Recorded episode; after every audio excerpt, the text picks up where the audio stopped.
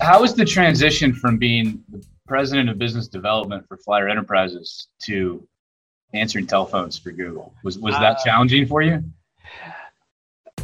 Welcome to the Business Class Podcast, where we dive into conversations with alumni, students, faculty, and staff from the University of Dayton School of Business Administration. You'll hear career advice, conversations about ethical decision making in business, and listen to stories from life on the UD campus. Here's your host, Dean Trevor Collier. On this first podcast today, we're joined by 2016 UD SBA graduate Khristian Santiago. Chris currently serves as the Global Business Strategy Lead at Google and was recently named to the University of Dayton Board of Trustees. Uh, thanks for joining me today, Chris. Thank you for the invitation. And I'll, I'll tell listeners if you hear me calling uh, Dean Collier T, uh, that is a, a, sign of admiration and respect uh, from when I was a student. So, uh, so you, you, you've short, shared some news there, right? So Chris was a, a student of mine uh, your first year uh, here at UD, right? Principles of Microeconomics. Principles of Microeconomics. It was the the Business and Fairness Values Learning Living Community uh, course. So it was pretty cool from the get go. We all know that community's big at UD. And it was like in the door, like you have a, a community within a community uh, for, for, your classes. So it was a, an awesome way to start. Do you happen to remember how many students were uh, were in that living learning community? I want to say 20, 25. And then we also lived on the same, well, on two floors in Founders. Um, so I remember the the girls' floor was one south and the boys' floor was two south.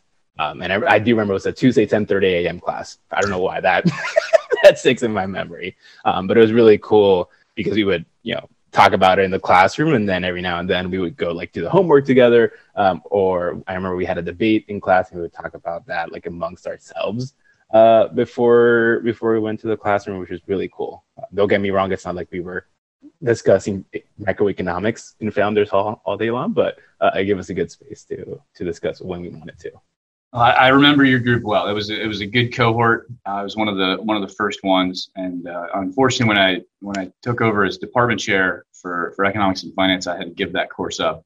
Uh, so I'm I'm no longer involved in the living learning community. Uh, but Barbara John is t- taking that over very very admirably, uh, and she she's tweaked it a little bit. It's now called uh, business ethics and environmental sustainability. So she calls it BEES. B E I was gonna say that's the most Barbara John thing I think I've, I've ever heard. I took and, but you'll love to hear there are, I believe, there are 70 students in it. Oh wow! In this this fall coming in, so it's it's really grown. It, has been very successful. Oh, I love it. Well, so Chris, uh, you are originally from Puerto Rico, uh, which is a, a, place very very close to my heart. My my wife and I were married there.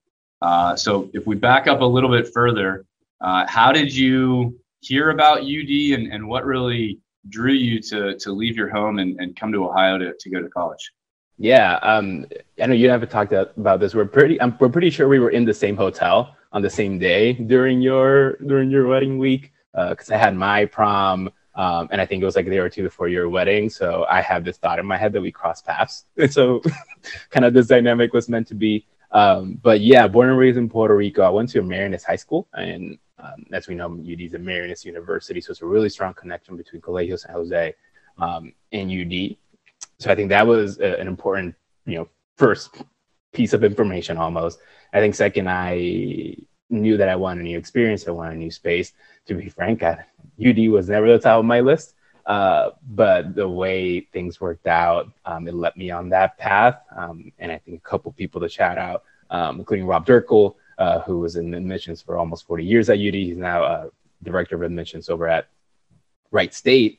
Um, but it felt throughout the entire process that UD really wanted me to be there. Like Rob would go out of his way to talk about the experiences I could have on campus, help with financial aid, and just anything else um, that I needed help with. Um, and my and it also happened that my best friend ended up going to Dayton as well. And I, I always remember this story. I wanted to go to actually Illinois at Urbana-Champaign from the schools that I that I got into, and he wanted to go to University of Florida. And somehow two Puerto Ricans wanted to go to big public institutions, but ended up in a small private, well, medium private university in the middle of Ohio. Um, but looking back at it at this point, eight nine years out, uh, absolutely zero regrets. Well, you, you can call us medium, but we're the largest private school in Ohio, so we're, we're not we're not too small. Uh, I, I, think you both I think you're both better off uh, at UD than than at Illinois or or Florida. You guys would have gotten lost there. Right. I know. I know. And I think that that became a big important core uh, of my UD experience. It was like the business uh, learning living community and establishing that freshman year. Uh, the strong population of Puerto Ricans. I think Dayton recruits the second most amount of students from Puerto Rico in the U.S. I think Syracuse is first. Um, so I had that community as well, and then other communities that I built over time. Um, just and my it really anchored my experience, and it never in a good way made me feel alone. I always had someone, whether it was students, faculty, staff, um, that I can go and um, ask for support when I needed it. Yeah, I mean, I think spe- speaking with you and, and, many of our other Puerto Rican students, I, I know way more about the politics of, of Puerto Rico as a, as a territory versus being a state or being its own independent entity. Uh, that's for a whole nother podcast. We'll, exactly. That one, that one we will skip for today, but come back to episode two.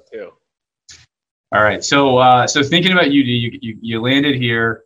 Uh, you know, you were somebody who was really involved in, in campus life. But um, before we talk about campus life, are there any faculty or, or any courses that you remember that were really impactful uh, on on your life or or on the the trajectory you took in, in your in your career? And you know, you don't have to talk all about me, but uh, you know. I was gonna say I'll make you the, the smallest portion of this answer, but definitely this was econ for the reasons that we've discussed. Um, and I remember the first thing you talked about in class was getting made in Puerto Rico. Um, so the fact that we made just that connection off the top uh, was important. And then you know you were very helpful in helping me get into Google, uh, writing letters of recommendation, uh, telling me like why did you not include this in, in any of your materials? I will include it for you. Don't mess up next time. Um, so I think that was important. I think uh, two other professors, one Dr. Joe Castellano from accounting, um, outside of his big personality, uh, sending people to Disney and sending people to go fly a kite. Uh, I think his course on managerial accounting and learning, you know, the idea of systems um, is important for the way that I think I tackle a lot of things in life. Let it be just my day to day, let it be work, and understanding that nothing is in a silo at the end of the day. Um, and once you start understanding things in a silo, then you start understanding how something, how different pieces balance each other. So, you know, if you're thinking about a business, uh, maybe you have one business unit that is losing money, but because you, the, it helps this other business unit make double the amount of revenue, double the amount of profit, or any other metric, um, it's net net good for the business. Um, so I think definitely important on that. Uh, Dr. Paul Sweeney, Management 301, um, he was very supportive of my Flyer Enterprises experience, which I assume we'll get into at some point. Um, and as we were discussing the topics around work behavior, how do you build organization, how do you build culture, uh, he would really push me to lean the learnings on FE, uh, Flyer Enterprises, uh, which I think is the epitome of experiential learning at, at um, Dayton, right? You actually take a course on it uh, and then you apply real time. Uh, so that's super important. And then not uh, faculty, but staff, Brad Balzer, and advising primarily for making sure I take the right courses at the right time. Um, and also um, making sure that I can get into uh, the courses that I really, really wanted. I think that type of support and everything else that he did for me um, throughout my years uh, was extremely important, not only to be able to uh, graduate and great, get a great experience at UD, um, but to make sure that I took advantage of everything that the SBA had to offer. Um, so I think that's a little snippet of a couple of the professors and staff. Yeah, that's fantastic. Thank you. And, and, and that provides a nice segue in, into my next question on Flyer Enterprises. For those of you listening who may be unfamiliar with the acronyms we use in this conversation, UD means University of Dayton, SBA means School of Business Administration, and FE means Flyer Enterprises. But could you tell us more? You, you were really involved in, in, in, Flyer Enterprises while you were ED. Uh, can you maybe tell us some of the roles you had and, and how those roles impacted your, your career after UD? Yeah, so Flyer Enterprises first, what is it? It's a $1.2 million business, um, encompass of 10 divisions and about 180 uh, employees. Everyone from the frontline folks to the CEO is a student. Um, so imagine a bunch of 18 to 22 year olds making hundreds of thousands of dollars worth of decisions on a day-to-day basis. So thank you, UD, for letting us take that risk. Um, my experience, I, I got hired going to my second semester freshman year um, quickly moved up to be the operations manager for uh, the Blend, which is flagship coffee shop. It was the first Flyer Enterprise business. Um, so manage 18 baristas on day-to-day operations. Uh, freshman to sorry sophomore to junior year moved to be president of coffee. So i built a cross-functional team of marketing operations finances uh, human resources to lead both our coffee shops the blend and blend express. And then my final year i was president of business development which i uh, it was a very ambiguous role in a really good way because it let me turn to what i wanted and it basically became a dual uh, chief operating and chief marketing officer role. Um, so i think that's kind of the the path of roles that I took, I think uh, involved in the, is an understatement. I would say I probably spend more time doing things within Flyer Enterprises um, than my coursework. Fortunately, I still got a good GPA, so it worked out in the end. Um, but I think FE taught me really good lessons, and it had really tough lessons along the way. Uh, one snippet of a good lesson is taking opportunities um, on folks. Obviously, we were a bunch of 18 to 22 year olds making decisions, so at the end of the day, no one was an expert in anything, right? No one actually knew operations, no one knew marketing.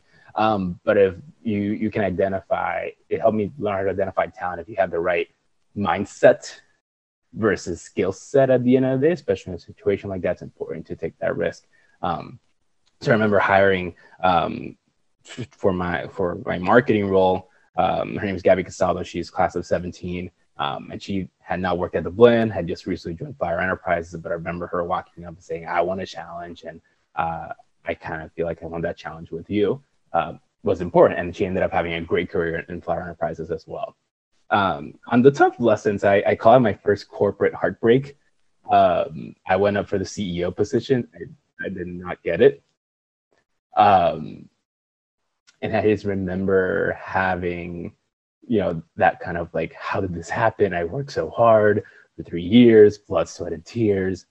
Um, but knowing that it, you know, one, these decisions are made, they're made by other folks, and you have to trust the process that uh, was in place. But then two, um, it's what you what does one do with that news? Uh, do I think I should have been CEO? Yes, and I will say that on this podcast, and maybe some of my FE alumni hear that, uh, but shouldn't be too much of a surprise.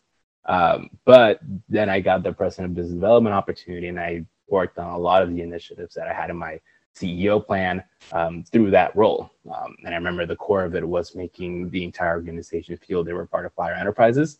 Because uh, before that, they felt like they were part of the Chill, which was the smoothie shop, or the Galley, the ice cream shop. I wanted them to understand there's a lot more of us, and I don't think it should take until all execs to start working across divisions um, so it still gave me that opportunity. I think the biggest lesson there, kind of for my life, is when I get a no, uh, it's what do I do from there? And sometimes I will get a no and move on.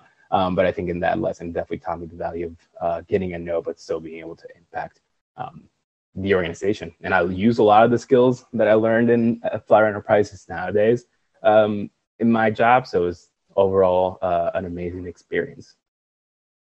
I think you know we when we talk about FE with prospective students, we often describe the the path from barista to CEO, right? But really, really only one student every four years get, gets to have that exact path, right? It's a really difficult path to to achieve, and you know I, I think, but sometimes you know I wouldn't call this a failure, but but not getting what you want is is uh, is a great learning experience. You know I, I I still have rejection letters from graduate school um, for schools that, that said, no, you're not good enough to, to come here and get a PhD. And I stuck them in a folder and, and held on to them.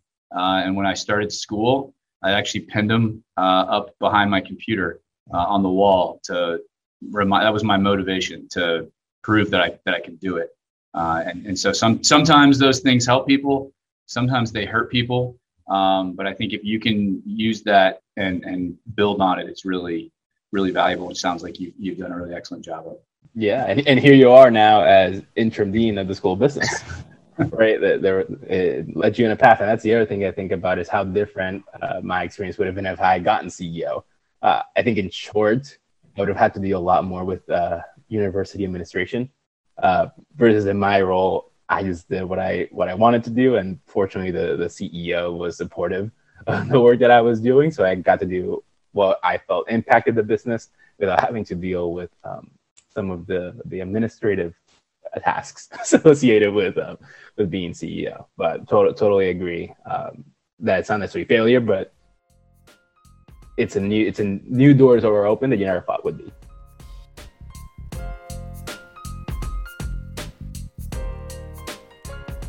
I, have got a list of questions here, and I'm going to jump out of order because you you made a nice segue there. You didn't have to deal with UD administration, uh, you know, in in not being the CEO of, of, of FE, but now you do. Now you've you've taken on a role on the on the board of trustees where you're you're front and center dealing with UD's administration uh, on a on a on a regular basis. So tell us tell us how that came about. How did how did the the conversation even start for you joining the board? And, and what are you excited uh, with, with this new this new role? That, that is a great segue that i would have never thought of of my own. So if i was thinking about this um, but yeah i think you know i'll, I'll start with a huge uh, shout out and thank you to jen howe and eric spina for the opportunity. Um, how it came about as you mentioned, I was very involved on campus, and I dealt with university administration in other ways. I was a president's emissary, uh, got to you know work with Dr. Dan on a few things. Uh, so it wasn't that I was trying to avoid the university. Let me be clear for anyone listening. Um, but I remember I, I, was very keen on staying involved in some way, shape, or form, and I heard there was this conference uh, for alumni where the university would pay for them to go back. So as soon as I learned about that and those opportunities, I was like, "Ooh, that's a really cool way to get a free trip to Dayton." Um, but I, even though it, a little bit of the anchor was on that piece, it wasn't until I was in the role that I really saw um, the opportunity that I had to influence university. So I joined as a day 10 rep, so DAY and the number 10, uh, which is a young alumni uh, committee that sits in advancement. So it's a representative from each um, of the last 10 graduating classes. So I joined as a 2016 rep. And I joined at a time where Eric was coming into his role as president. Jen was Jen Howe, who's the VP of advancement, was coming into her role. Um, so it felt almost like a new version of my UD experience because they had, you know, in a good way, very different plans from where the university was going. Uh, so I spent two years as the 2016 um, alumni rep. Then I moved to chair of day 10. So I sat on the university alumni board. Um, and it gave me, I think, just really good visibility, and really good opportunity to to think about how was the university engaging with young alumni. Um, and our generation broadly, obviously, has uh, different perceptions of what it means to give financially to university. Um, at you know, we were very intentional in day ten and bringing that forward. Is you know, the the first anchor may not be the financial anchor, but if we work on these other types of initiatives and show this other value of what a lifelong UD education can mean for young alumni, then there'll probably be some support uh, that comes through. And even if there isn't, um, that fire spirit that we all have, it's important to keep that candle burning for for time. Um, so I that was like a total four year experience, and I felt like I got a lot about it. And huge uh, shout out there to like Anita Brothers, Colleen Oaks, um, and other folks in advancement who were supportive of creating the structure so that we can bring the ideas. When I was stepping off, let me, let me jump. Let me jump in real quick. I want to. You yeah. made a nice, a nice, a nice uh, spot for me to give a plug for uh, for annual giving. Right. So there we go. You know, young alumni, they're not get. You know, they're not going to name the school business. By the way, somebody out there wants to name the school business. Uh, please send me an email. We'll, we'll, we'll, we'll get that taken care of.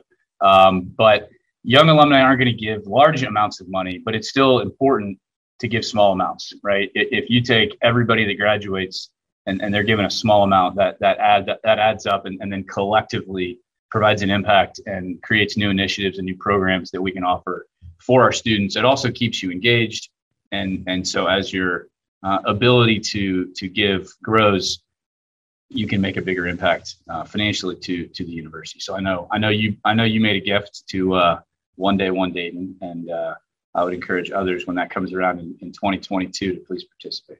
Uh, yeah, I was I was gonna say I think that that type of engagement we can see like the collective power of a gift. So for example, I think last day 10 we had about 6,000 donors, almost 2.8 million in gifts. Um, you know, the 6,000 donors collectively are now creating an amazing experience for all um, for like a bunch of students because 2.8 million can go a long way um, at the university. So I think how how could we as day 10 give our insights and our thoughts to the university and how to best shape that conversation how to best share like what does it mean to donate financially um, what does it mean to track the impact of a gift um, has only helped double alumni participation rate. So I'm always a, like a what impact did I drive kind of guy. So like from when I started to when I left my day 10 position, we doubled um, alumni participation rate for young alumni, which is like a huge win. It's still a lot of opportunities for young alumni to engage. Um, but even working through that at the at the outset with this new leadership at UD um, was a huge win. so I was at an event in San Francisco for alumni, and Jen and Eric were there. Uh, and Jen Howe looks at me and she tells me, "You're not going to be a volunteer anymore. What is going on, and what can I do?" And I said, uh, "You know, it's been amazing for years. I felt I got a lot out of it. There's a couple other different things in, uh, you know, extracurriculars that I want that I want to get involved with." Um, and I think she kind of half jokingly said, like, "Oh, well, I'll get you on the board of trustees, haha." And I was like, "Haha, well." that sounds like you know something that would be interesting. I think for me, uh, without having built the connection, the relationship, and showing my skill sets for the past four years, obviously that conversation would be a lot different. Um, but then it basically takes about a year and change, probably between like initial first, like, is this even something you would consider to then getting uh, nominated and whatnot. Um, so what tactically happened uh, as the university announced that they created two recent alumni trustee positions. Uh, so these are folks that graduated between that between three and eight years um, from their service time on the board. So it's myself and Lyric Fields, who I believe is class of 18, uh, who will be joining as the first two recent alumni trustees. And our angle and, and my my goal at the end of the day is how can we give the university almost a real time thoughts on what's going on with young alumni so we can change the system back to Dr. Castellano. It isn't just career services, it isn't just the SBA, it isn't just student uh, the student division. Um, it's everyone come together to give an experience. Um, so we're, I know Lyric and myself will be very uh, intentional of how we're sharing our thoughts and feedback um, to impact the young alumni community as much as we can. We know we do not represent everyone.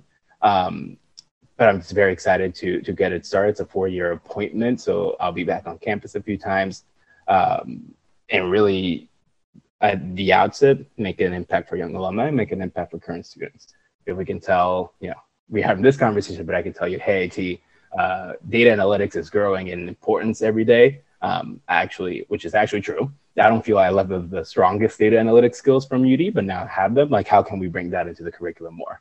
And even leaving that little nugget, hopefully, it, it's enough for um, some conversation to happen, even if it takes some time for some um, you know, good impact exchange, especially if a lot of young alumni um, are talking about that. Well, we, we actually already heard your nugget, and and so we have a we have a new master's in business analytics, and we have a minor in business analytics that that we're hoping will will grow into a major. So, uh, you know, thanks. That's adding to the to the fire here to help us uh, grow grow in that area. And uh, you know, it, it, it's it's very obvious. You look at any data, um, you look at research, it's showing that there's a strong demand from industry for people with those sets of skills and you know young people uh, are are hearing that more and more and so they're they're desiring that that type of education um, so you mentioned San Francisco. You got something else you want to share? No, I was going to say I think that that's a, a, I think a really good example of what Lyric and I are hoping to drive in. And then to be clear, just you know, obviously Lyric and I are on the board, but that doesn't mean you can't reach out to us or any other miss like on the administration or any other professors at UD.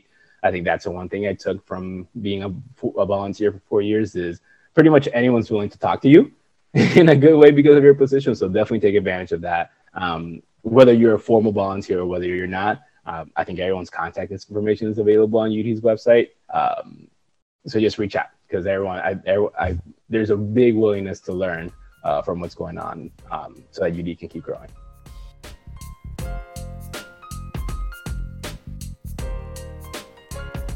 So you mentioned San Francisco, right? That was where the conversation started for the for the board of trustees, and and I can remember having a conversation with you before you moved to San Francisco, uh, and so you're obviously there for your role at Google.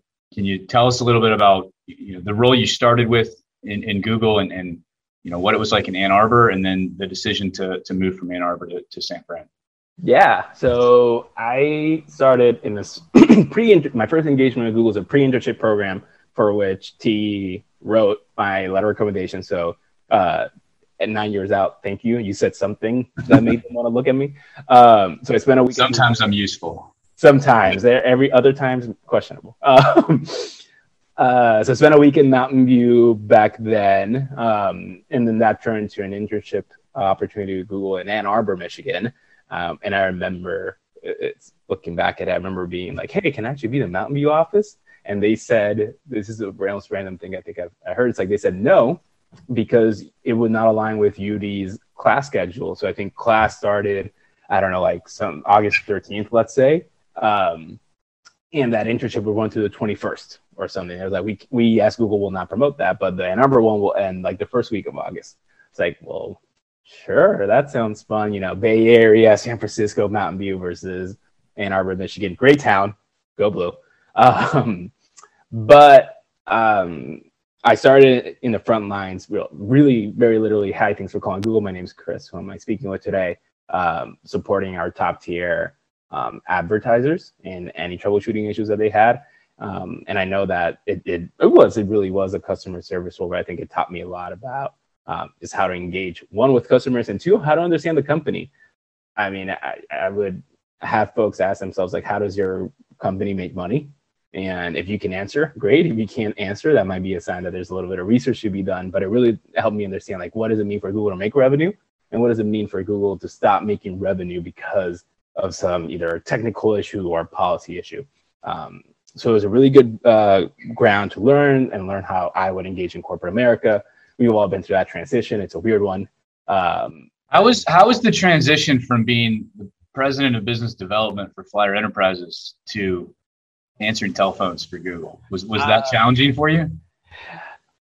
It was challenging in terms of like, oh my god, I used to think about you know this revenue impact and how we keep evolving Flyer Enterprises to figuring out a very technical like, hey, your account isn't running because uh, this specific list isn't set up properly for your ads or some detail like that. But uh, what I would say the Ann Arbor office really well was give different types of leadership opportunities to to folks in my kind of role. Um, so, for example, I led engagement for a new uh, service uh, support system that we had and activating that amongst our large customer sales team.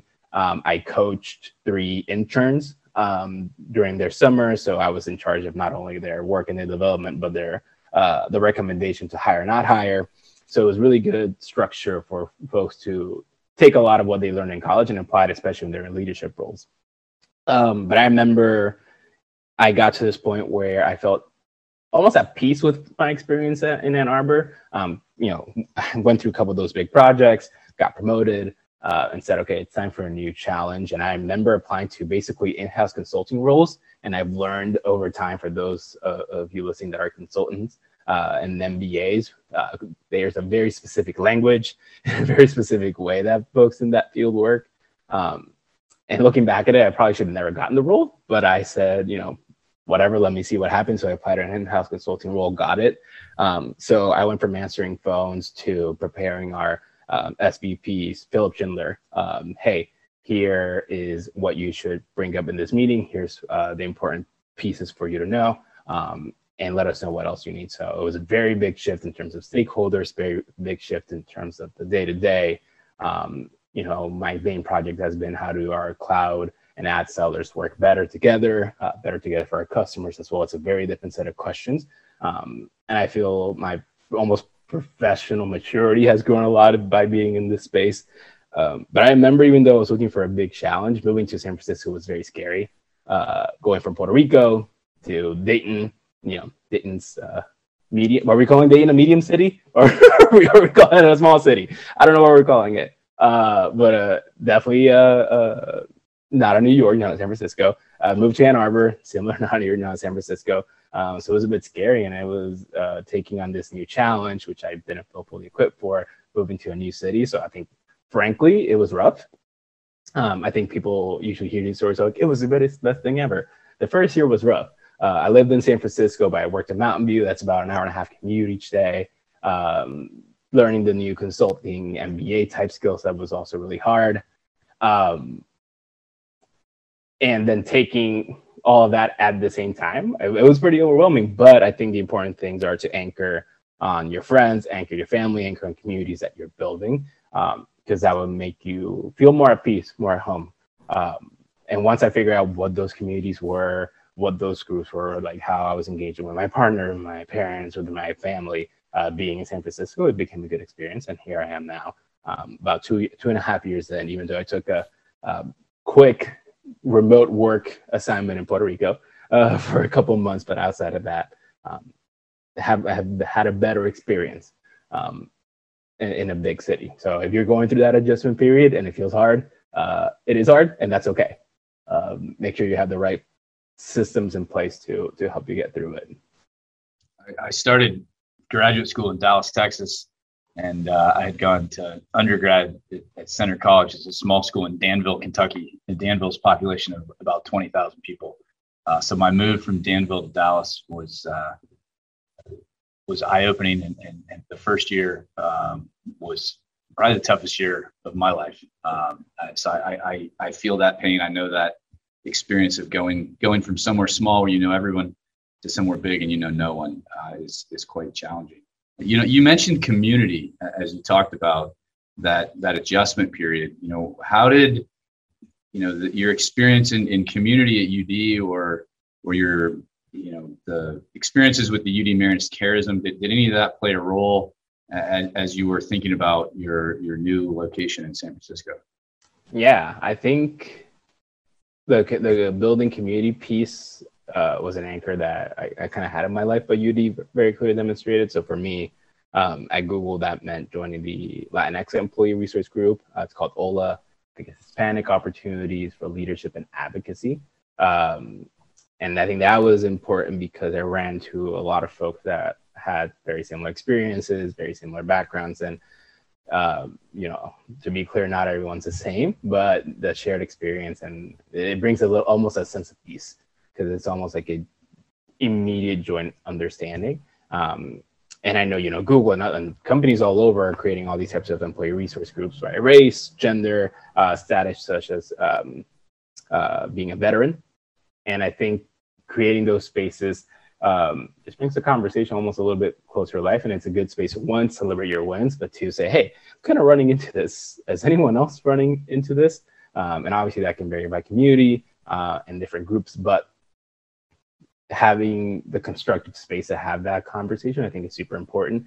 Um, so you can feel a little bit more at peace. And that's obviously at work, but it, it still imp- impacts your day to day life. We spend, give or take, eight out, 40 hours a week at, our, at our job. So I think making sure that we have that at work is very important. And I think the other piece is that joining those groups usually also give good opportunities. So I've been, you know, very fortunate to uh, help with Hispanic serving institutions uh, and recruiting students from those in a, a Hispanic serving institution. It's 25% or more of the student population identifies as Hispanic or Latinx. Um, I got to run a student leadership summit in Puerto Rico, uh, and all these opportunities without this community probably would have never happened. Um, and I know you asked about the, the Marianistic charism. So I, having gone to um, uh, to Marianist High School and Marianist College, I felt definitely got a really good good study in Marianist education. Um, and for me, one of the big pieces that, that has stuck with me is uh, around education is educate for adaptation and change. Uh, the world is changing very quickly. You can imagine that the speed of tech is changing even faster. So th- having that mindset of being able to be adaptable, being able to pivot quickly into a different space, or almost scrap your entire project plan or entire idea or something else because what the business really needs in the moment. I think that that's a piece that really stays with me. Um, that has that that I built and has stayed with me over the last few few years. What would you what what advice would you give uh, to to students at UD who are from other underrepresented groups, uh, you know, Latinx, uh, a, young Puerto Rican student. I mean, you mentioned having your best friend come here with you, which I'm sure made things easier. But if you didn't have that, or or what other resources did you utilize while you were here at UD? Yeah, um, I think it, it, the first piece is is a reminder that about representation is again it's, it's a system. Um, so I think was what happens. What happened to me a few times that you just almost kind of felt odd for me to say like I'm Puerto Rican and be kind of proud of it because that my, when I joined, um, there was a s- smaller representation of the university um, that identifies Latinx, that identified as Black, Native, and I think it, it's important that you got to this space even through all the challenges because you know even basic stats it's more more likely you won't make it to college and you won't make it to Dayton and of course a lot of that has changed um, thanks to really strong leadership in the few last in the last few years um, but once you're there you almost like for you being you that's your superpower um, in a good way you're, you're going to be different from the rest and i think that's what you need to leverage um, but it's hard. So again, build that community. Um, in my time, it was known as the Office of Multicultural Affairs. Nowadays, is Multi-Ethnic Education and Engagement Center. I might have an extra E in there. Oh, um, MEC. MEC, yes. Um, and it's important. And that was a community that for me really helped me anchor on um, identity and what it means because it's, it's, it's, probably one of the maybe the first time, at least for me, coming from Puerto Rico, was like I was being told I was Puerto Rican. I was being asked um, let's say questions that that are a little bit ignorant about myself and my identity um, and it's hard to manage those because then i'm like did i do something wrong am i not supposed to be here uh, so making sure that you're building that community so you can have that support and walk through those conversations like hey i got asked this and you know it's important to one understand like kind of why that may be happening what may be happening to the other person and learning how to better equip yourself for you know if it were to happen again um, but two making sure that you get to a good space of peace. Um, and it's really hard. I think it's, it's, I still run into that sometimes at work. Um, but I think the way going through it at UD um, helped better prepare me how to have those conversations. And now I'm very involved in making, as I said, employee resource groups, mentoring uh, and coaching, you know, black and brown uh, uh, employees, the younger employees where I can. Um, so yes, again, find that community. I think it's a very classic UD thing to go back to community, but um, it, it really does work. I think that's why Dayton doubles down doubles down so much on it. Thank you. Uh, I, I, hope that I hope that helps uh, some of our current students and some of our future students as they're as they're thinking about UD. Chris, I really want to thank you for taking time to to chat with me today. Uh, I enjoyed catching up with you. I enjoyed sharing your experiences with a with a broader audience. Uh, hope you have a uh, a great rest of the week. Uh, look forward to seeing you on campus again hope our hope our listeners have have enjoyed this and and you know join us again next time. So uh, thanks, Chris, and uh, go Flyers. Thank you. And if you've made it this far, that means that you care a lot about Dayton and you care a lot about the School Business Administration. So uh, reach out SB, SBAD at udayton.edu. I think it was the email. Uh, but any way that you would love to support UD, um, no, for at least I can confirm from my experience, the doors are always always open uh, from the university. So go Flyers. Thanks, Chris. Thanks for joining us for the Business Class Podcast. If you'd like to engage with us further, please follow us on social media. Our Instagram and Facebook accounts all use the name UDayton SBA. You can also email the Dean's Office with questions or suggestions for future podcasts at sbadean at udayton.edu. No matter where you are on your career path, we are proud that you're part of our Dayton Flyer family.